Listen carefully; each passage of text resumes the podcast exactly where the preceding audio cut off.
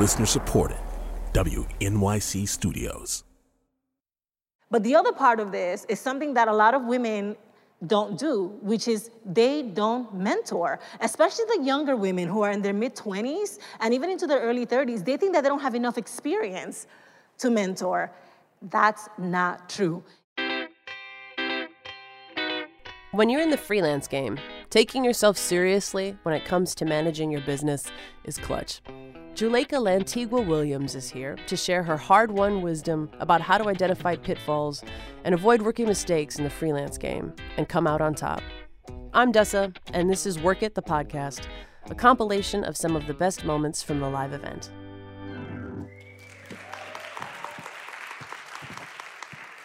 Hello, Los Angeles. Hi, everybody. Thank you for skipping your 3 p.m. coffee to be with me. I will try and make this entertaining. Let's start with some honesty. Uh, all of the so called mistakes that I'm going to talk to you about, I've made them, as our very gracious host said, uh, my career is old enough to vote and buy cigarettes. And so I have made every single one of these mistakes. I have learned from them. But I've also managed uh, scores of freelancers. And so I've been on both, both sides of the table. And so I feel pretty good about some of the advice that I'm going to share with you. It's not a rule book, it's just things to consider to apply as they fit the way that you want to do your business. Um, so, NPR, The Atlantic, Random House, a bunch of formal um, professional experiences, and then the biggest and most consequential one was founding my company. At the height of our production this year, I had about 40 freelancers working across five of our shows, and I am the only person that anyone reports to uh, at my company. That's the way that I've structured it. Everyone goes into a team understanding that they own 25% of the production, and so no one has to report to anyone. And so that's been really uh, part of the key to the success, that everyone knows and, and understands how vital they are to not just the production, but the quality of, of our shows. Uh, yeah, so all of these.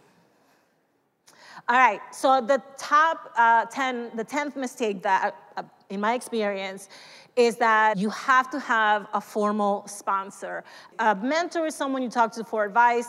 A sponsor is someone whose interactions with you end up with you being paid okay? That's the key difference. This is the person who can help you get a promotion, they can help you get into another job, they can help you get into a full time job, they can uh, sign you up or align you with freelance opportunities. The sponsor understands that their role is to help you get paid.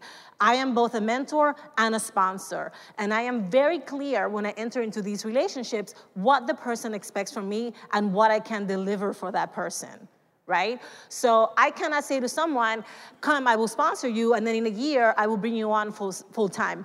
I'm not there yet. In a couple years, I might be. But I can say to someone, I will be your mentor, and when you're ready to make a move, I will help you by connecting you with people who might interview you for a job. So when you seek someone out, and you have to seek these people out, no one volunteers to be a mentor right? Because that's a little bit intrusive. So if you want someone to be your mentor, you have to formally ask them. But the other part of this is something that a lot of women don't do, which is they don't mentor, especially the younger women who are in their mid 20s and even into their early 30s. They think that they don't have enough experience to mentor. That's not true. If you are one year into your professional career after college, you now know enough to mentor someone younger. So the other part of the circle of life with mentorship is that if you're not mentoring anyone, please find someone to mentor. It makes all the difference to that person, but it also makes a big difference to you. Because what happens is, as you are helping them deal with their obstacles and challenges and growth areas, you learn about yourself and your tolerances and whether you're risk adverse or whether you are ready to take on more risk. This is why I have never in 18 years not mentored because I learn in the process as much about myself as I do helping the person discover what they want and what they care about. So, how do we fix this? Uh, Talk to people who have sponsors. I definitely have sponsors. They're called my advisory board. My company has an advisory board of uh, six members, and I have brilliant people like Martina Castro on that board, and they understand that they're on my board both to advise me, but to put me in front of opportunities that could turn into tangible businesses that end with a check, right? So I have very much formalized my sponsorship relationships by having an advisory board. Uh, so I, so you should, after you leave today or during the course of the festival, you should identify three accessible potential sponsors at work in your industry or in a complementary field. So there are a lot of you here who are interested in podcasting, but, but are in talent, talent management or in traditional print journalism or in television, right? So this is your opportunity. Look at the list of attendees. Look at the list of speakers. Make sure you get five minutes with that person and say, can I follow up with you and have a conversation about mentoring and sponsorship? Right? It is really important for you to walk out of here holding hands, metaphorically, with someone who could potentially be a bridge if you want to get into podcasting from a different career. Formally asked to be sponsored. Um, also, there are quite a few women-friendly or women-oriented um, established mentoring programs. So the International Women's Monetary Fund, uh, no, International Women's Media Foundation, oh, they have the same acronym uh, has a formal mentoring program that lasts uh, about a year. I'm a mentor in that program. Uh, Air Media has a mentoring program, and there are people who are participating during the conference on that. There's the Spotify Bootcamp, and then Third Coast also has a residency. So there are lots of mentoring programs where you can apply. And if you don't get in the first year, apply again. And if you don't get in the second year, apply again, right? Because they're very competitive because they are really cradles of creativity and support, especially for women in digital media. Um, ONA, right now, the Online News Association has open applications for the Women Leadership Accelerator. I'm also a product of that. The deadline is the 31st. Um, come and talk to me about that one. It's very intensive. They get 450 applications for 25 spots, but it will change your life literally, it will change your life that week and then the year that you spend under uh, the tutelage of, of the organization. All right, last thing about mentorship, you have to manage the logistics. You set up the meeting, you don't miss the meeting, you come in with an agenda, you send the agenda at least a day before the conversation, and then you, at the bottom, say, These are the things I need from you during the conversation. Really, really important for you to understand what you need to get from your mentor and your sponsor.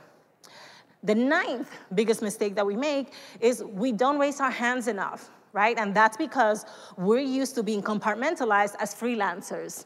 So you get hired to mix, you get hired to do field recordings, you get hired to help with scripting, and you feel like you need to stay in that lane. Not true. As someone who works with dozens of freelancers, the best thing that you can do is tell me at the beginning, hey, I know that you're hiring me to do field work, but I'm really interested in editing. So if you have a small assignment, like a trailer, I would love to work on editing the trailer for you guys. Let me know I'm available. I love it when people do that because then I say to myself and I say to my editor and my mixer, hey guys, so and so, who I know is gonna be doing this, really wants to grow in editing. Let's find opportunities for her. Okay, this happens over and over and over. I'm starting to realize that because I do that, a lot of the freelancers that I work with end up getting full-time jobs um, because they end up developing a bunch of uh, complementary skills to whatever their core competencies are. So now I gotta rethink that strategy. Um, so raise your hand. When you come into any assignment, look around who, at who's on your team, look around at what the product is going to be, and ask formally asked to be included in an area of growth that's important to you. You have to ask, no one's gonna guess. No one's gonna ask you to do more, right? Because now we're very aware of the fact that we can't overtax, especially women and women of color. But if you come in with the intention of growing through the, the process instead of just contributing your 15% of the, of the project, you will go through it. And then someone like me, who is then putting teams together for other projects, is gonna remember, oh, she wants to grow through this. So maybe put her in this team for this other project where she can really thrive in that area. So sometimes we don't raise our hand because we don't think that we have the skills. So I have a fix for that. And this is not just in um, professional life. This applies really well in my life because I I'm, i have high anxiety sometimes in some, some, relationships, and I'm always feeling paranoid. So I've learned to ask myself in my head, where's the evidence? Right? Where's the evidence that I'm not making a good impression? Where's the evidence that my work is not good enough? Where's the evidence that I won't be able to produce that show? Where's the evidence that she doesn't like me? Constantly looking for data right, for my interactions. So when you're feeling like you can't raise your hand, ask yourself, where's the evidence that she's gonna say no? Where's the evidence that I can't do it? Where's the evidence that I don't have the competencies to actually get this done? All right, so once you're on a team to work on something as a freelancer, offer to support one particular person, right? in the task that you want to grow into, right? So if you are a mixer who really wants to learn about engineering, sound engineering, right? Then align yourself with the engineer. First, ask to shadow, then ask to help, right? Ask for practice materials. Ask them to give you a two minute sample to clean up and then have them listen to it and give you pointers on how you did on that. People love sharing their knowledge. And if you ask in a time where it's not deadline, it's not a time crunch, it doesn't impose on them, they are more than likely to say yes and to help you grow in that process. The other thing you can do is offer to do a draft. So I when so I typically hire an editor, an associate producer, full producer, mixer, and then some other people. I typically have a conversation with our associate producers who are coming on the projects, and I say, anytime we're asking for volunteers, I want you to raise your hand because I will figure out how to pay you because I see that you are volunteering to do something that is going to push your growth. So if I have an opportunity to pay someone who's already on the team to do something that pushes their growth and their professional boundaries, I do it. But if they don't step up and raise their hand, how am I supposed to know? So you have to do that continually. All right.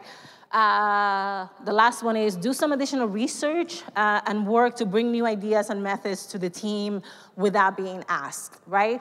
This does not mean think about how to restructure the entire show and the entire season. That's not what that means. Start small. Think about what a teaser might sound like. You know, a, a 20 second, 30 second teaser for a show do the teaser if you're a mixer, if you're a producer, and show it to the team and see and get feedback on that, right? So sometimes these uh, small pieces of initiative really go a long way to showcase your talents and also to give you a way to get feedback uh, from people in a way that is not going to cost you the job, right? All right. So the eighth biggest mistake that we make is not checking in regularly right? You have a lot on your plate, you're juggling a lot of clients, uh, you're not sure how to prioritize, you know, checking in with someone, you're not sure that it's not gonna be imposing on someone. Um, you procrastinate, like me, I'm definitely an 11th hour kind of person. So you wait until the, until the last minute, you get done when you need to get done, but then that leaves you no room to have an actual conversation about what you've made.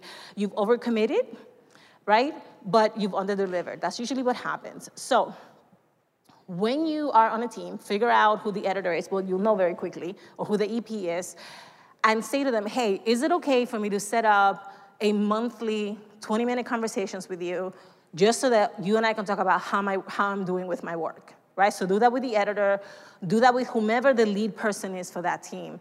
And when you have that 20 minute conversation set on the calendar, and it should be, if the project is six months, then do it six times. If the project is three, is three months, then do it maybe four times. Figure out what the, the best intervals are. You wanna do that because you don't want feedback at the end of the project, where the person's gonna say, well, actually, we need to talk about your time management. Actually, you didn't follow the spec sheet every single time. We had to go back and make changes. Actually, you don't want that at the very end right? Because by that time, those people have decided that they're not gonna work with you again. So you wanna ask for feedback consistently throughout the project. Those uh, exchanges are also an opportunity for you to say, I want to level up. I want to raise my degree of difficulty with the work that I'm doing for you. How can I do that? Or here's a way that I'm thinking I can do that, right? Because you're also trying to set yourself up for bigger roles with these folks or with other folks. All right, so make the calendar, uh, prepare a quick little three bullet point agenda to talk uh, to the person about. Set your growth goals. This is really important. And I set growth goals for um, all of my mentees basically on a quarterly basis. So every three months, we look at our growth goals and we see how far we've gotten into them. The seventh, this was an easy one to fix, not digitizing transactions. Last year, I sent an email to everyone who freelances for me. I will no longer take PDF invoices. You have to send me an email just, I just don't anymore. It's too much. You have to send me an email from a third party provider, right, that has good encryption because I don't want to be responsible for having your bank information. I have insurance, but I don't have like encryption level insurance, so I don't want to put your information at risk. There are lots of other places that are far more secure. Now, all of my freelancers send me an invoice that says pay invoice. I click on the button and I pay the invoice, sometimes within the hour, because you want to not be burdensome. So digitize everything. Please make sure you know how to do a a, a W-9 that's not handwritten, so that you, you need to update your W-9 every calendar year. Uh, please make sure that if you move, you send that information to everyone you've worked for, because otherwise, in January, when I'm doing 1099s, it's a nightmare. 10% of my 1099s get returned because you guys have moved. So now I've had my accountant switch. We don't send paper 1099s anymore. They all go on email, right? Because again, I'm a, you know, I'm a one-woman company right now with a ton of people who are working with me. So the less uh, time that I spend doing administrative stuff, the better. And if you're one of those people who makes my life easy, I remember that. I have a smile when I go pay you. And I'm like, I gotta put that person on another project because look how easy my life is with her, right? Have an invoice template that is professional, your name, your address, right? Give me directions. Payment due, almost always net 30. Read your contracts, we're gonna get to that.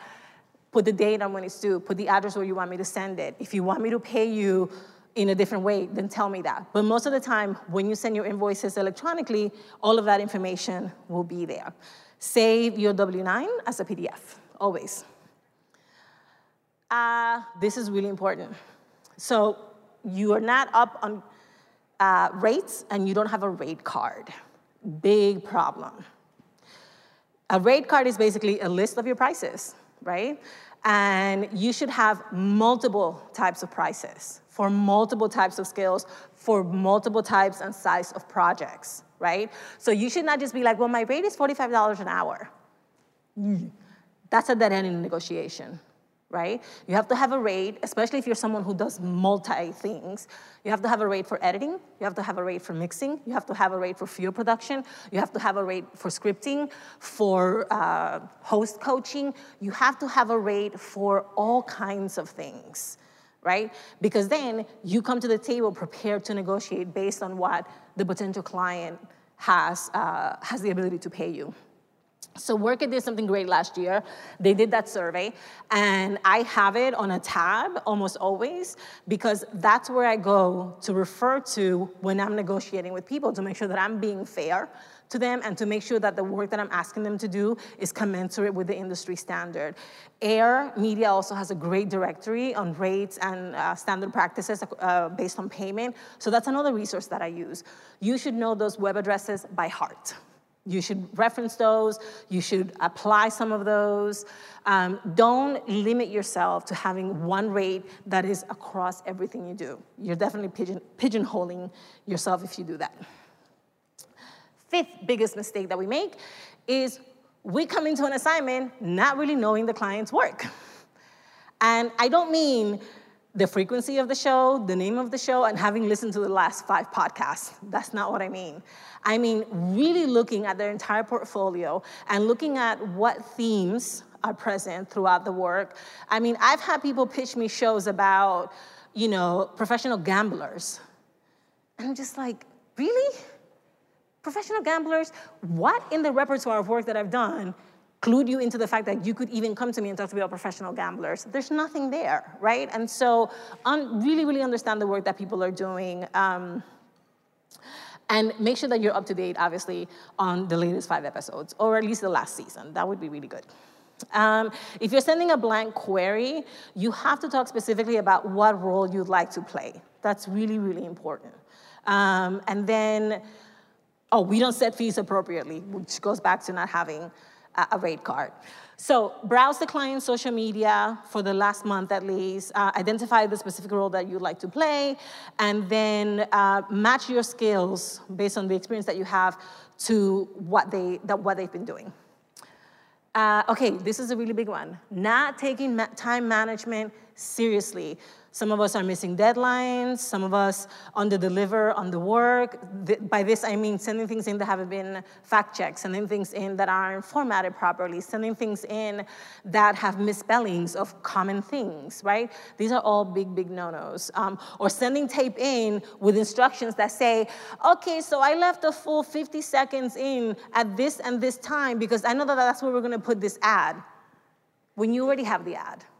That is not a good show. That's not a good showing. So how do you fix this? Uh, do not take on more work than you can handle. I know that's a difficult one because we're all hustling. So what you've got to do is figure out which days of the week you're going to dedicate to each project. So instead of just being like, I'm in the mood to work on project B today, so I'm going to spend my morning working on this one because that's what I'm feeling like. And then eventually I'll get to plot, you know, projects F and H. Don't do that that is really gonna spell trouble for you. So what you want to do is think about your week in quadrants and think about, okay, so for the first day and a half, every week I'm going to do this project because I know that it's due on Wednesday. And then the thing that's due on Friday, I'm gonna work on from Wednesday afternoon to Thursday midday. And then the thing that's due the following Monday, I'm gonna work on from Thursday afternoon to Friday. And somewhere in there, obviously put personal time to walk, you know, to go get it, take a walk, take your dog out, whatever you need to do to keep your sanity. I cannot, cannot overemphasize that. Also, at my company, we have a universal deadline. It's noon Eastern Standard Time. So when on the production calendar you see a date, whatever it is that you're supposed to deliver on that day, it's due at noon PM ET. And I did that, I learned that the hard way, because during season one of uh, 70 million, we would have a deadline, and so people would get things in at 9 a.m., others would get it in at 11 p.m., others would get it in at 3 in the morning, right? Not gonna work when other people are waiting for you to deliver something that they have to work on. So set your own universal deadline. It can be noon wherever you are, but you set it for yourself so that your work always comes in on time or early. Ask for help early, not after. If you are three days away from a deadline and you're starting to stress about it, that's when you ask for help, not after you've missed it.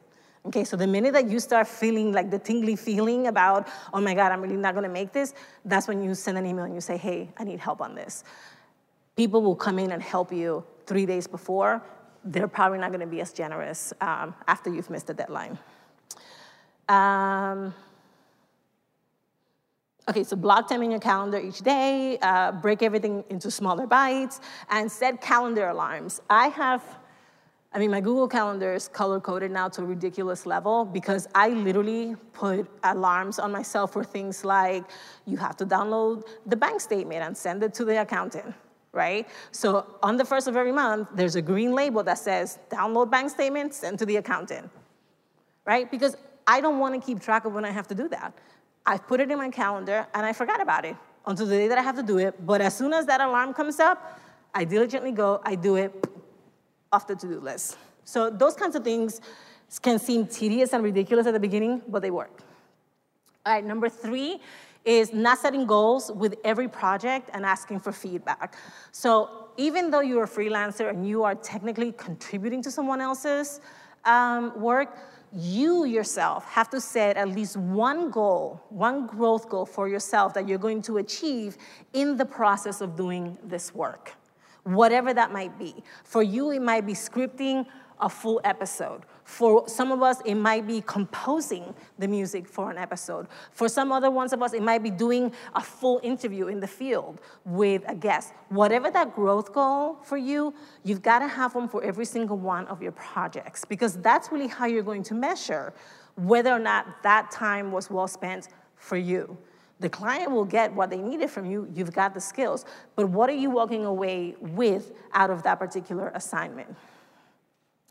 So taking a mix of work that challenges you, uh, that you always have to be raising your level of difficulty. So you want to think that about you want to think about that.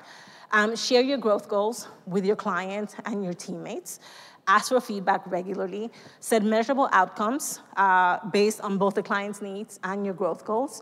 And seek out uh, work that is commensurate with achieved growth goals, right? So once you've mastered, you know, drafting a full episode, your, the next few assignments that you go out for should include drafting episodes, right? If you're trying to become a better sound engineer, once you feel good about that and you've gotten feedback from a couple of sound engineers, seek out work that demands that you do some sound engineering, right? Because you are acquiring the skills as you go. All right, second one is not setting quarterly or annual goals.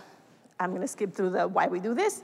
How to fix it, get a mentor, set goals, and make them measurable, right? So you can do this by saying, I'm gonna earn X amount of dollars in quarter one, quarter two, and quarter three. Or I'm going to gain these four skills in by quarter three. Or I'm going to have worked on a nonfiction show because I've been doing fiction my entire career. Or I'm gonna challenge myself to go work on a documentary journalism show because I've been doing interview shows this whole time, right? So set those goals for yourself because it will make job searching far, far more interesting. And finally, drum roll please. The biggest mistake that we make is we do not act like businesses. I know this from experience. Ladies, we are independent contractors according to the law.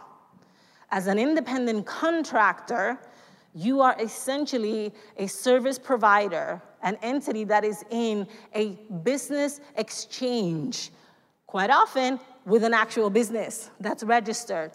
So, how do we alleviate this? We register our company. I registered my company on LegalZoom.com. Cost me $200. Best $200 I've ever spent. All of the trademarks that I have for my shows, I've done them on LegalZoom, $400 each trademark. Best $400 I've ever spent. Why? Let me tell you, because you are not making a podcast. Sorry to disappoint. You are not making a TV show. You are not writing a movie. You are not making a documentary. You are creating intellectual property from which you are going to build multiple income streams. Let me repeat that. I'm not making podcasts. I'm not making films. I'm not writing grants so that I can make, I mean, I do want to make really dope documentaries, but Everything that I am doing is because I want to amass a collection of intellectual property that in the next decade, I'm going to turn into multiple income streams. This is why you have to incorporate your business. Because when you incorporate your business, guess what? You start thinking like a business, and people start treating you like a business.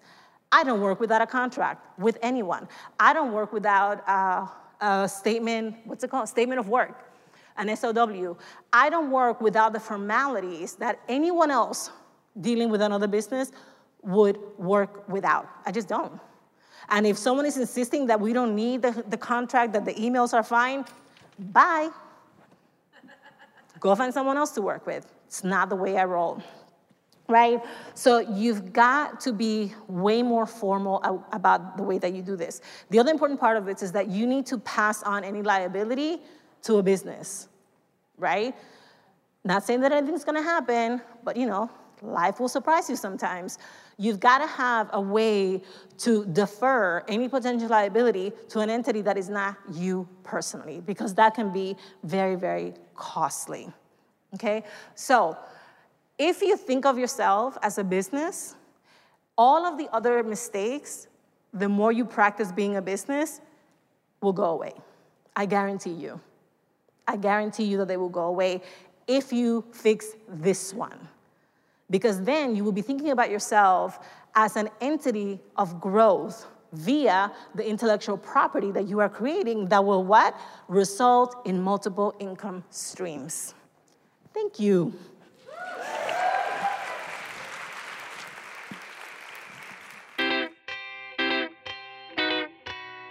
That was Juleyka Lantigua Williams speaking at the 2019 Work It Festival. Both the festival and the podcast are produced by WNYC Studios and are made possible by major funding from the Corporation for Public Broadcasting with additional support from the Annenberg Foundation.